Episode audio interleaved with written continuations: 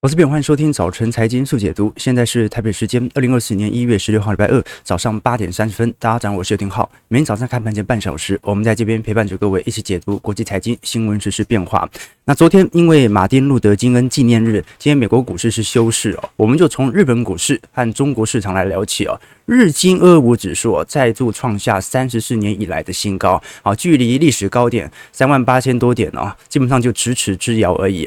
那中国股市入股的部分，港股和上证指数在过去几周却是频频破底哦。为什么亚洲两大市场却走出了一个完全不同的走势呢？今天来跟投资朋友做一些观察和留意哦。我们先从日经来聊起哦。这一次日经二二五指数在昨天正式的突破了三万五千点的大关，创下了三十四年以来的新高。其实日本股市从一月五号这一波开始反弹，弹的速度非常非常快。我们看一下线图哦，这一波几乎是九十度上弯吧？哦，连续三到四天的直接跳空上扬，足以彰显市场的追价意愿非常显著，而且重点是量能还在放大。啊，我们都很清楚，呃，东京证券证券交易所在今年年初正式采取相关呃。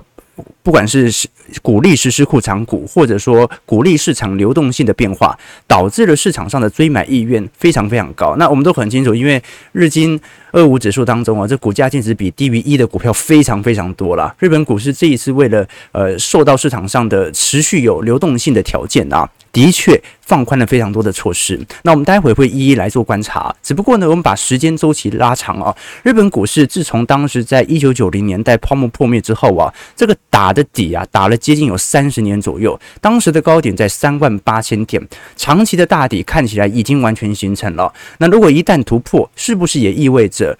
日本央行长期的货币宽松、低利率时代也正式结束了呢。那这个观察要点就会探探讨到，我们待会要聊到二零二四年，每年日本的薪资都会有春季谈判哦。那如果春季谈判在本年，上半年能够获得更高的薪资，这样的话，那工资水平如果真的能够看到实质工资翻正，那么也许日本央行它最终的货币政策目标就能够达成。我们都很清楚，日本央行之所以到现在还在宽松，在全球都在一个大幅升息底下，过去三年逆势宽松的主要原因，就是它想要引起通膨。它的通膨有几个阶段，第一个阶段是。大量的输入性通膨，让市场感受到通膨回不去了，物价只会越来越贵，所以市场开始事先囤货，以刺激更进一步的通膨。那第二点是想要借由这种输入性的通膨，影响到需求性通膨，也就是他想要看到人力成本也有显著的上行。那第三个，他的货币政策目标是薪资最终上涨的幅度。必须要超过物价，达到实质薪资翻正，让大家的购买力有显著的推升。那到底能不能达成？我们待会一一来谈。但是先承认，市场的追买意愿真的非常浓厚。我们看到全球各地的日本股市 ETF 的溢价幅度啊，都已经创到八个月以来的新高啊。有些 ETF 的溢价幅度高达接近十 percent 啊！你买一档 ETF，结果它已经领先原指数多涨了十个 percent，你还敢买吗？真的，一堆人在买，市场的交易量正在显著。度放大当中，那从整个东证指数来看，一样有非常显著的推高。现在一个最大的问题哦，在于日本股市。或者说，投行针对日本股市的目标价来不及调整。我们具体观察，在去年年底，市场针对日经平均指数的预测值哦，你像是日兴证券的部分预估是三万九千点，野村认为是三万八，UBS 瑞信是认为三万六哦，JP Morgan 认为是三万五，大和证券认为是三万九千六百点。那问题来了，现在日经指数已经涨到三万五千点了。就差那两三千点而已哦，那其实按照这种目标，可能在下礼拜或下下礼拜就会达成了。所以我们要观察的是，反而这些投行它会不会因此而更进一步的调升对于日本股市的评级？因为达标了啊，这这跟台北股市有一点像哈。台北股市去年大家的目标点位啊。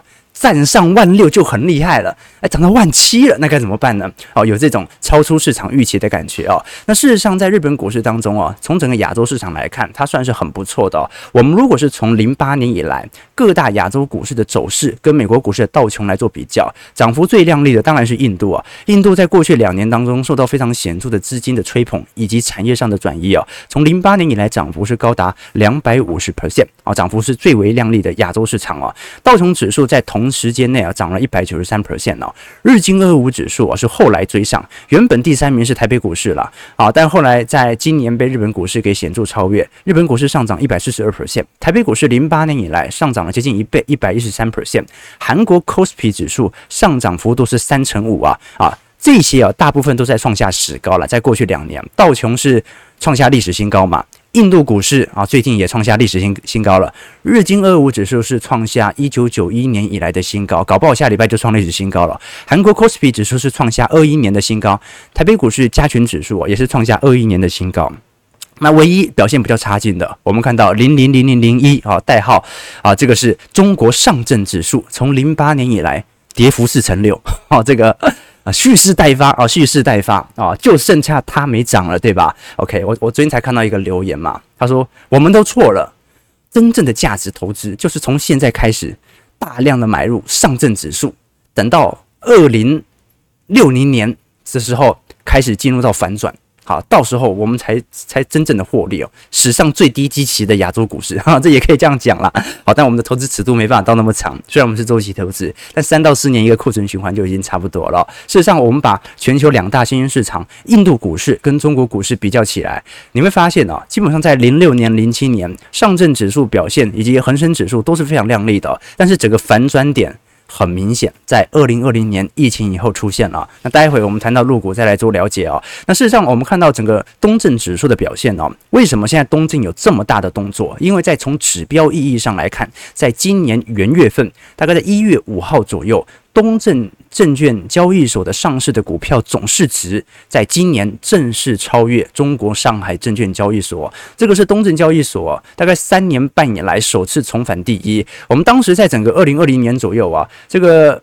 由于中国疫情控制的相对不错哦，所以其实市值还是有显著提升了，顺势的超越东证市场哦。啊，但是呢，啊，在经历了三年以后啊，东证指数啊再度进行显著拉回。那如果是从全球各交易所的总市值排名来做观察，美国纽约证券交易所啊，以及美国纳斯达克交易所啊，它属于两强嘛，那不会改变的。在亚洲市场当中，东证则是超过上海。位居榜首，也就是全球最大的市场。事实上，我们把整个全球资产的基金规模来做比较，如果是 n s c i 新兴市场来看哦，这几年其实还是有蛮显著的资金流入的。但是如果加上中国市场的话，那就会。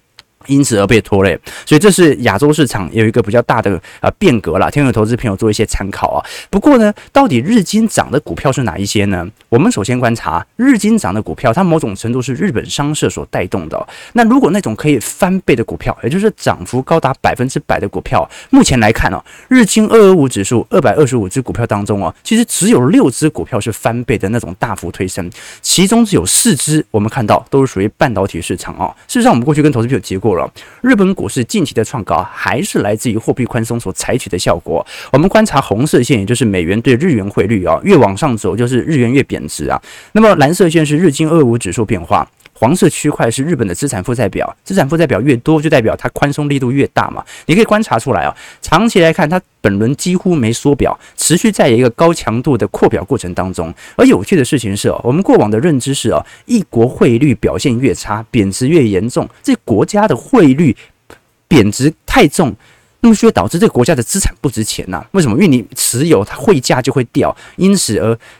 冲击到你的资产的复利增长力度啊，但日本股市很差很多，它是日元一直贬，但日本股市一直涨，好，这说明我们没办法用单纯的日本经济获利的强劲，或者我们单纯看啊，日本的 EPS 快速的飙高，所以日股要涨，这种逻辑在日本股市长期以来都不会来做。观察为什么？因为很明显嘛，日本股市的上涨，它是来自于日元的贬值，而日元的贬值来自于日本央行的持续宽松，它跟那种日本商事的具体获利并没有显著的相关。我举个例子来说，日本现在今年股市、去年股市表现都远远优于台北股市和韩国股市，可是它的获利只在过去几年真的远远优于台韩市场吗？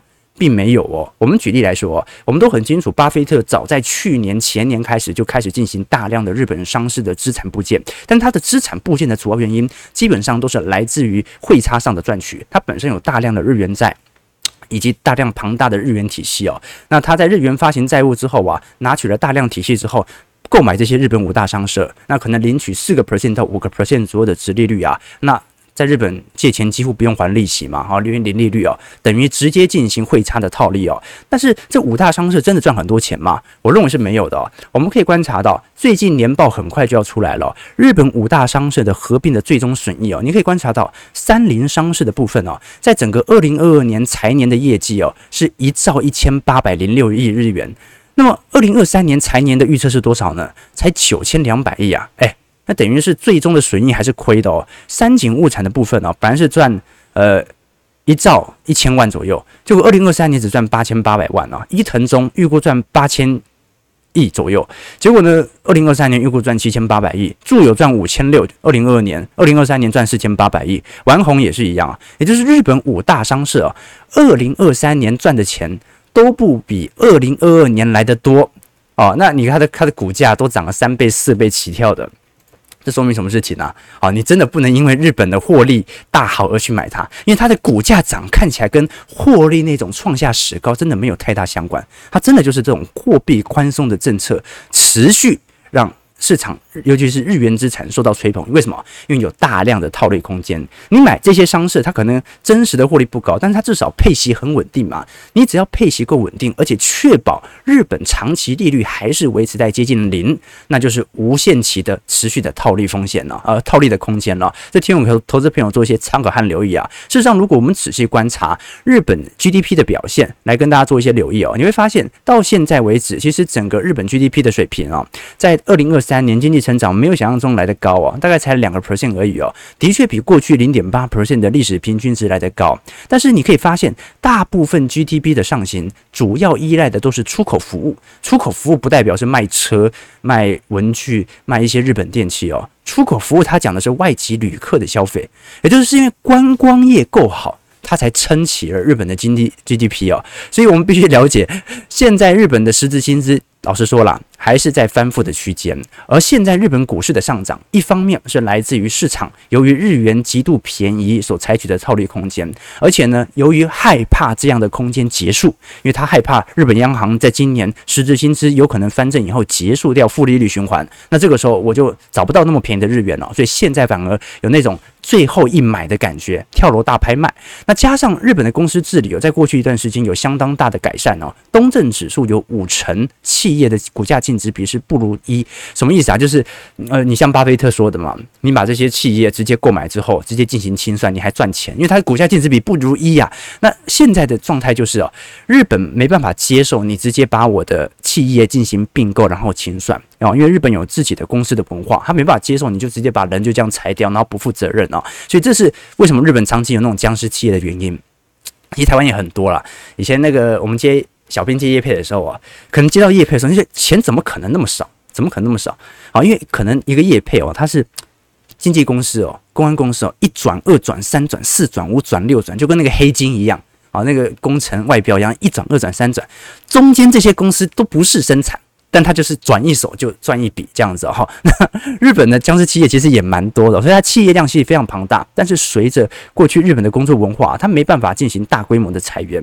那第二点呢，是我们看到企业的获利的确是有在走强。它虽然没有那种极度亮丽的表现，但至少优于市场海外的表现。我们从全球的股价净值比来做观察，日本的平均股价净值比才一点四倍，美国是四倍啊，全球平均是二点七倍，欧洲是一点九倍，亚洲其他市场去除日本是。一点六倍，拉丁美洲的股价净值比都是比日本高哦。拉丁美洲的基期都比日本股市高，这你就可以了解到为什么市场上有这么多人把日本股市视为这种防御性的部件，或者有极具套利空间的市场。提醒投资朋友做一些观察和留意了。那当然了，从现金获利率来看的话，日本股市表现也是算是仅次于拉丁美洲的。现金获利率的部分呢，拉丁美洲大概是两成，日本是一成一。好，但是呢，拉丁美洲所面临的风险呢，跟日本基本上是差很多的。那随着这个。日日本证券交易所鼓励日本上市公司哦进行持续性的股票回购和股息发放哦，以吸引更进一步的外资开始涌入啊。的确，这两年的股息发放变得很高，所以日本股市在现在的现金股利殖利率哦，其实表现还算是非常不错的哦。可是我们也要反过头来看哦，啊，就说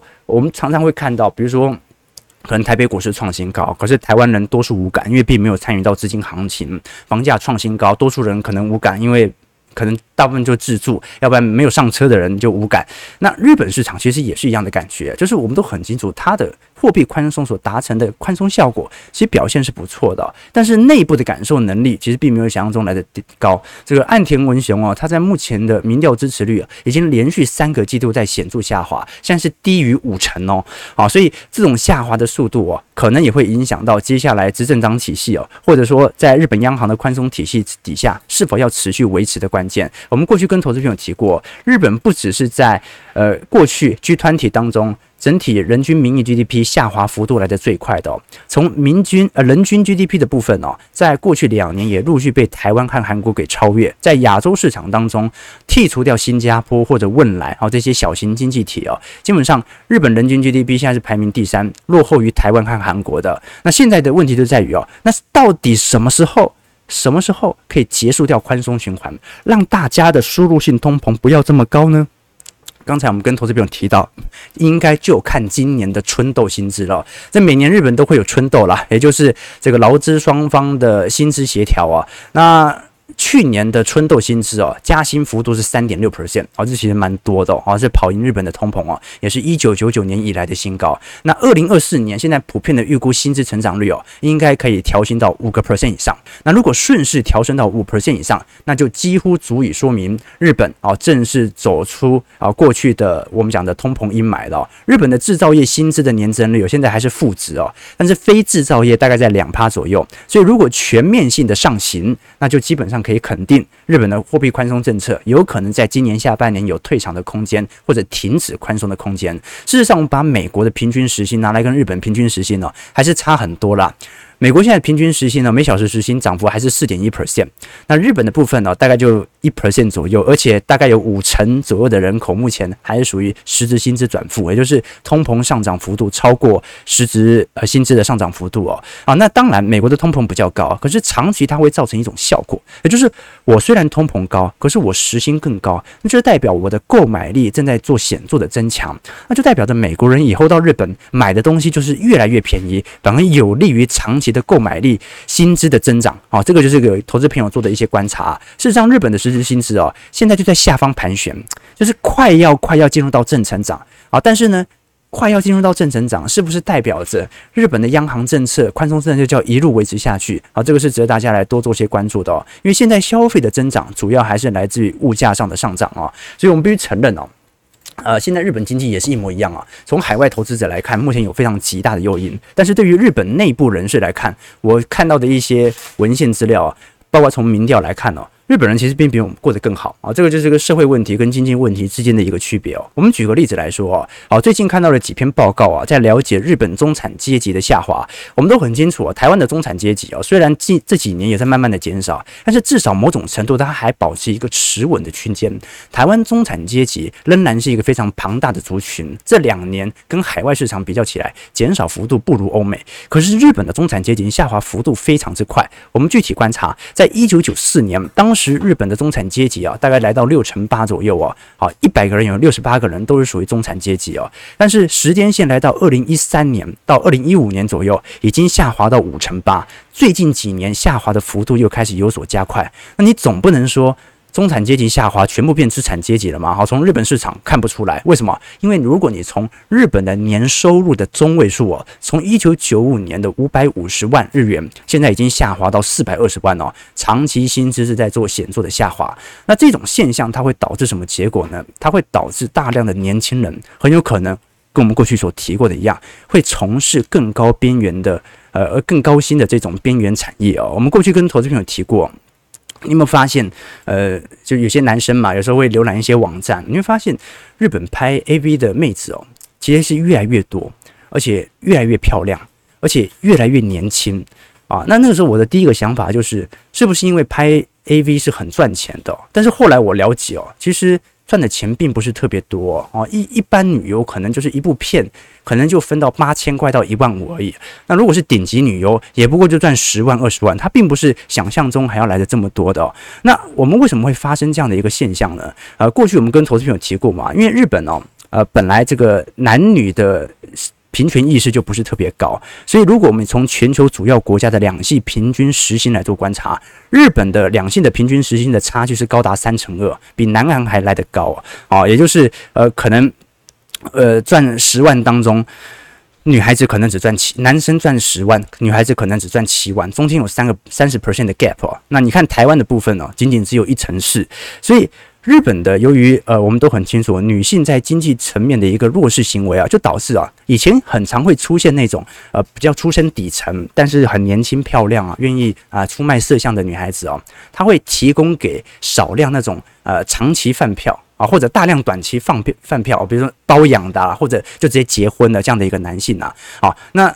在一九九零年到两千年哦，还是能够找到大量的中产阶级来接收啊，比如说呢啊，我呃可能去找一些暴发户啊，那但是呢，中产阶级越来越少嘛，后来我就决定啊，那我就呃找一个好的老公，把他把我给嫁掉，哎，这个时候我们就可以达到经济上的一个显著提升了啊，对，杨凯子啊，杨凯子啊，的确有部分的女生，因为日本的确在女性经济层面来看，的确是比较弱势的，可是呢，问题就来了，就说呃，第一个就是。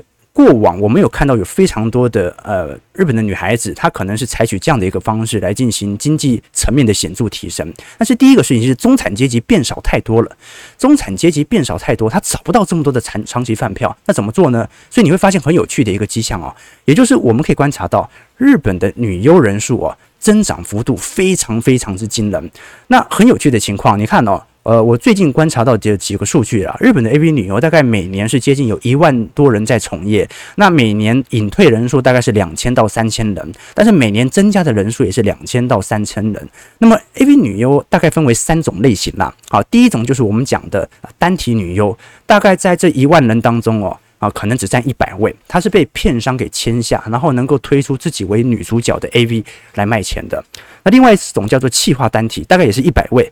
高人气，他没有专属的契约，但是可以自由的去接各种的作品哦。那剩下的一千八百位哦，就是新进的这两千位当中，只有两百两百位是单体女优和企划单体哦。剩下的一千八百位哦，它是属于企划女优。那这个企划女优可以拿到多少钱呢？我们具体观察，呃，你可以观察现在一部 AV 的总预算哦，大概是三十八万，拍片成本是二十万哦。这二十万当中哦，你像是摄影师的酬劳、造型师啦、商品包装、摄影棚的租金、制装费啦、男优的片酬啊、拍片杂志等等哦，然后有十点五万哦，是留给制作公司的导演费哦。经纪公司其实才拿多少啊？才拿台币七万块。那通常是属于七三拆或者六四拆哦，七和六都是属于公司哦，等于是一个三十八万的台币的总预算的 AV 哦，他可能一个女优拍了一整天，从早上九点拍到晚上十二点哦，可能也不过就拿个。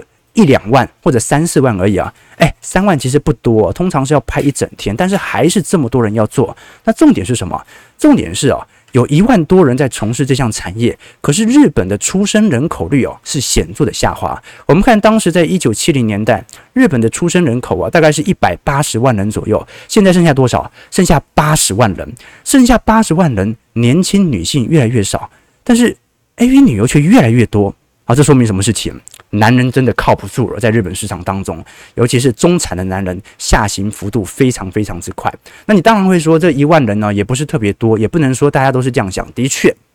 但是我们都很清楚哦，日本因为情色产业比较发达。举个例子来说，我们如果是以风俗小姐，呃，就是我们讲的风俗娘来看的话，整个日本大概有三十万到六十万人啊，在二零二零年以前是比较多，大概是接近六十万。那最近已经下滑到接近三十万到四十万哦，平均工作年数是八点八万，所以每年大概是有三万到四万左右的风俗小姐来出道。哎，这个。体量就算是蛮庞大的哦，那为什么明明就少子化，但是从业人口数正在快速的攀高当中呢？过去我们跟投资朋友提过，你在一个经济严重内卷化、就业机会变少，而且还找不到中产有钱的好男人的时候啊，在平均工资下滑的社会当中啊，你就会发现这个社会对于职场中的女性可能就会缺乏应有的保护，那很容易在经济一个下行周期当中，就会有越来越多人从事到这种非正规的。就业工作岗位啊，毕竟如果其从是其他工作岗位，他也可以赚取非常庞大的收益，他就不一定要选择这种嘛。啊，所以你可以了解到这种现象哦。啊，对对对，有人说是兼职啊，哦，我有看到大部分风俗娘都是兼职，因为你想想看哦，在高通膨和低薪资底下，被迫开拓裁员的这些女性哦，呃，基本上她某种程度就是要增加自己的额外收入嘛，某种程度算是增加非农就业人口了啊。之前电影不是那个常常看到嘛，说一个男同学。在学校里面总是被女老师针对、怒骂，哇！那放学后决定要这个去风俗店放松一下，哎，结果遇到扳倒哦，复仇之战因此而展开。OK，所以我想跟投资友们分享的是什么啊？就是说这个日本内部的经济环境呢，我所看到的这个报告啊，还有我特别去他们的那个啊 Twitter 啊看一些版面啊，这个市场上的反应就跟台湾人就跟美国那种民间那种 PTT 版其实差不多，就大家其实都没有真实感觉到这一波资产上涨所造成的红利啊啊！之前我才看了山上优雅的专访嘛，他当时隐退嘛，他本来是 SKB 四八的成员女团，但。混得不是特别好嘛？啊，他说他在明星圈哦，你努力一点，其实都还是可以找到长期饭票嘛。但是在九零年代哦，你想想看，当时女孩子可能爱上一个男孩子，男生很容易赚大钱。那现在日本男生都很穷啊，那穷怎么办？那只好自己下海了。好，所以这是我们所观察到的具体现象啊。所以我我个人认为啦，我们现在所看到的数据哦，跟实质的社会环境还是有一定的落差。有一天我们看到的影片数量真的越来越少了。好，那日本经济才是真的越来越好了，对不对？OK，好，那不管如何，基本上只要达到实质薪资翻正，日本央行基本上按照它的过去三个阶段的计划，它就有可能完全结束宽松政策，或者我们讲的 YCC 负利率曲线啊。那事实上，我们从二零一零年以来啦。整个二阶段到三阶段就在慢慢的形成当中。日本央行的行长植田和男哦，他在去年十二月份的会议上也特别提到，目前通膨是有初步回温的迹象。只要这一次的春季的薪资谈判结果一上行，日本央行其实随时都可以结束目前的负利率政策啊。那最直接对照的就是日元汇率了。所以不管怎么说，因为我们投资日本股市哦。还是有那个汇差的风险，很多人在过去几年在东京可能进行自产，东京这几年房价是上涨的，但是汇差它贬多少？你看在二零二一年年底啊，日本的汇美元对日元汇率大概在一百左右啊，现在是一百四十五，哎，你东京房价过去三年可以随随便便涨四成的物件吗？你找不到的，为什么？因为日元已经贬四成了啊！所以我想跟投资分享是，如果是投资日本资产的话，可能有非常严峻的汇差风险。你以定期定额的方式比较适合。可是如果我们以汇汇率角度来做观察，想要换日元的投资者，的确，我相信在整个二零二四年应该。就是日元相对整个低档的位阶了，也就是说，我们差不多看到日本的春季薪资有显著调升之后啊，一旦日本央行结束掉本轮的宽松政策，那几乎就可以肯定，史上或者说这十十几年以来最便宜的日元，应该就在这两年两三年已经出现了。提醒投资朋友做一些观察，所以要要出国旅游的啊，这个真的可以多换一点点。如果未来几年都有规划的话，我觉得是可以的啊。事实上，我们可以观察到日本的旅游的贸易收支啊，在整个二零二三年的十一月份哦，已经完全收复了。什么意思啊？就日本的外国旅客早就已经回到疫情之前水平了。听众投资朋友做一些观察。啊，OK，还有两分钟，我今天还是要聊路过的。好，A 股就不一样了啊，这个日本股市哦还在暴冲啊，但是中国市场的方向就不一样了。还在往下持续破底当中。我们看到，不管是上证指数，还是我们看到香港恒生指数啊，下行轨道都非常显著。那根据中国国家统计局在上礼拜五所公布的数据哦，这一次十二月份的 CPI 消费者物价指数啊，比前一年下滑零点三 percent。好，也就是说，目前整个中国市场啊还在通缩。那其实这个通缩的行为哦，它某种程度取决于市场上的心理情绪。我们过去跟投资者提过，你看台湾这几年。投资风潮兴起，台北股市的开户人数啊，大概是有一千两百多万，哎，有一半的人都开户了，房市买气也蛮热络的哦，因为大家都很害怕持有现金。你现在看台湾呢，有一点小钱的人哦，每个人都在学理财，没有一个人是，嗯，我钱就放着定存就好，没有一个人这样想的，因为一不小心很快就被通膨吃掉了，大家都在寻求理财管道。可是我们看一下对岸的中国市场哦，刚好相反，因为。在通缩的环境底下，你持有现金反而可以增加自己的购买力，因为物价会跌哦，房价会跌哦。你只要现在持有现金，你以后就可以买更便宜的股价，买更便宜的房价啊。在二零二二年以前呢，在中国居民的金融资产当中啊，有百分之五十九是纯储蓄啊，就是我们讲的这种定存啦，或者就是纯现金。二零二二年呢，瞬间上行到百分之六十四，持股规模规模呢，则是从百分之十六下滑到十三 percent 啊，这跟海外资金的退场是有显著相关的。我们观察全球的 FDI 海外直接投资哦，这个中国资产的下行幅度是非常非常之快的啊，已经低于整个二零一五年以来的一个表现。那同样的，我们把中国和中国以外的新兴市场资本市场来进行明显分化，你会发现哦，这个如果你把新兴市场当中把中国给剔除啊。其实新市场的资金这两年是有显著的流入，尤其是印度市场。但 NACI 中国指数啊，下行幅度就很快了。所以什么时候我们才可以确保这个大陆内部的资金流出速度放缓，或者海外资金投入中国的资金能够以此增加呢？通常我们会以一个指标来特别做留意啊，也就是新加坡的金融账户啊，目前增加的幅度，我们都很清楚，在过去两年，大量中国资金呢、哦、快速的涌入到新加坡，炒高了新加坡股价以及地价啊，应该房房价在二零二零年当时哦上行幅度是特别快的，那现在大概保持在高位，所以如果新加坡金融账户哦突然有显著下行的迹象，大概率就是说明啊日中国内部的资金外逃现象正在缓步退却当中哦。那重点还是要看财政政策所引起的效果。我们看中国的民间投资占比到目前为止哦，都还在持续下滑当中，已经跌到二零一零年的水位了。那出口的部分就看一下全球经济的好转，但是从上市公司的资产回报率哦，已经下降到二零零八年以来的历史低位了。在一一年、一二年，当时。上市公司的资产回报率 ROA 大概还有十一 percent 到十二 percent 哦，现在仅仅剩下三个 percent 哦。好，当然呢、啊，就算如此哦，我看到有很多相关的呃工作区哦，呃中国市场也一样出现跟台湾年轻人口结构的变化。你会发现，呃，现在在中国部分的就业市场，尤其是初阶劳工力市场当中啊，发现还是缺工的情况。这很特别哦，啊，这为什么会经济表现相对比较差劲，但是还在缺工呢？啊，因为很多年轻人他也不愿意从事在啊制造工厂里面做初级加工的工作。我们看到中国在去年年底十二月份的周平均的工作时间是四十八点九小时，好，这个是历史新高啊，就是说他的工作时数其实没有变少哦。平均工作日啊，哦，就说用五天来算了，一天是工作九点七八小时，是在发达经济呃新兴市场经济体当中啊表现幅度来最高的，也是中国历史的最新高纪录啊。也就是中国人都在加班呐，对不对？这看起来数据是这样子啊 啊。OK OK，九点零二分啊，我们因为时间因素啊，没办法聊太多。房市的部分我们就稍晚过几天来跟投资朋友做一些留意哦。但从整个中国经济的概况市场。状态哦，你会发现哦，这个中国现在已经连续几个月 CPI 数据都已经进入到显著的通缩化。那这个通缩化是不是代表着它要类似于日本一样，进行长达三十年的宽松才能够达到它的效果呢？这个是值得大家来多做些留意和思考的。但是出口的问题哦，今年上半年要等好没有太大问题了。哦，中国一样是全球非常重要的呃制造业出口国，所以提供投资朋友做一些观察。好，我们看一下台北股市开盘的表现。OK。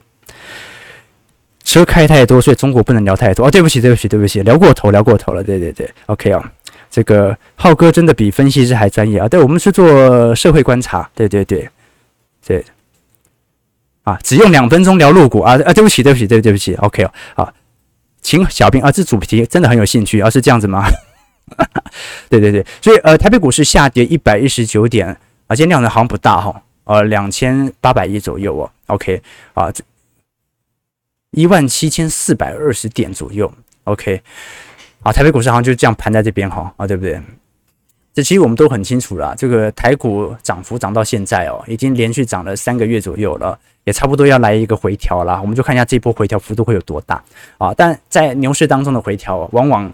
它比熊市当中的跌幅还要更恐怖啦，说真的是这样子哦。那在熊市当中的反弹，往往也比牛市当中的缓涨还要更激烈。提供投资朋友做一些参考和留意啦。那当然了，我们今天主要是聊一下日本股市和中国股市哦，目前的两样情和概况哦。但是其实内部我们可以观察到，内部的反应其实都不是特别的显著。好，就跟台北股市一样，很多人的确好在资产层面享受了资产增长的果实，但是其实多数的经济体能否有显著的改善，才是股市能够长期所推。推升的动力吗？这是给投资朋友所做的一些观察和要件啦。那日本的低利率什么时候会结束呢？我相信在下半年，我们看到这次春季薪资谈判有显著展望以后啊，我觉得随时都有可能会因此而结束。为什么？因为它终于要达到它的目标了嘛。虽然这中间过去的三十年，它让日本的底层民众的购买力哦有大幅退去的迹象。就投资朋友，就零五分。如果喜欢我们节目，就帮我们订阅、按赞、加分享。我们就明天早上八点半，早晨财经速解读再相见。祝各位投资朋友看盘顺利。操盘愉快。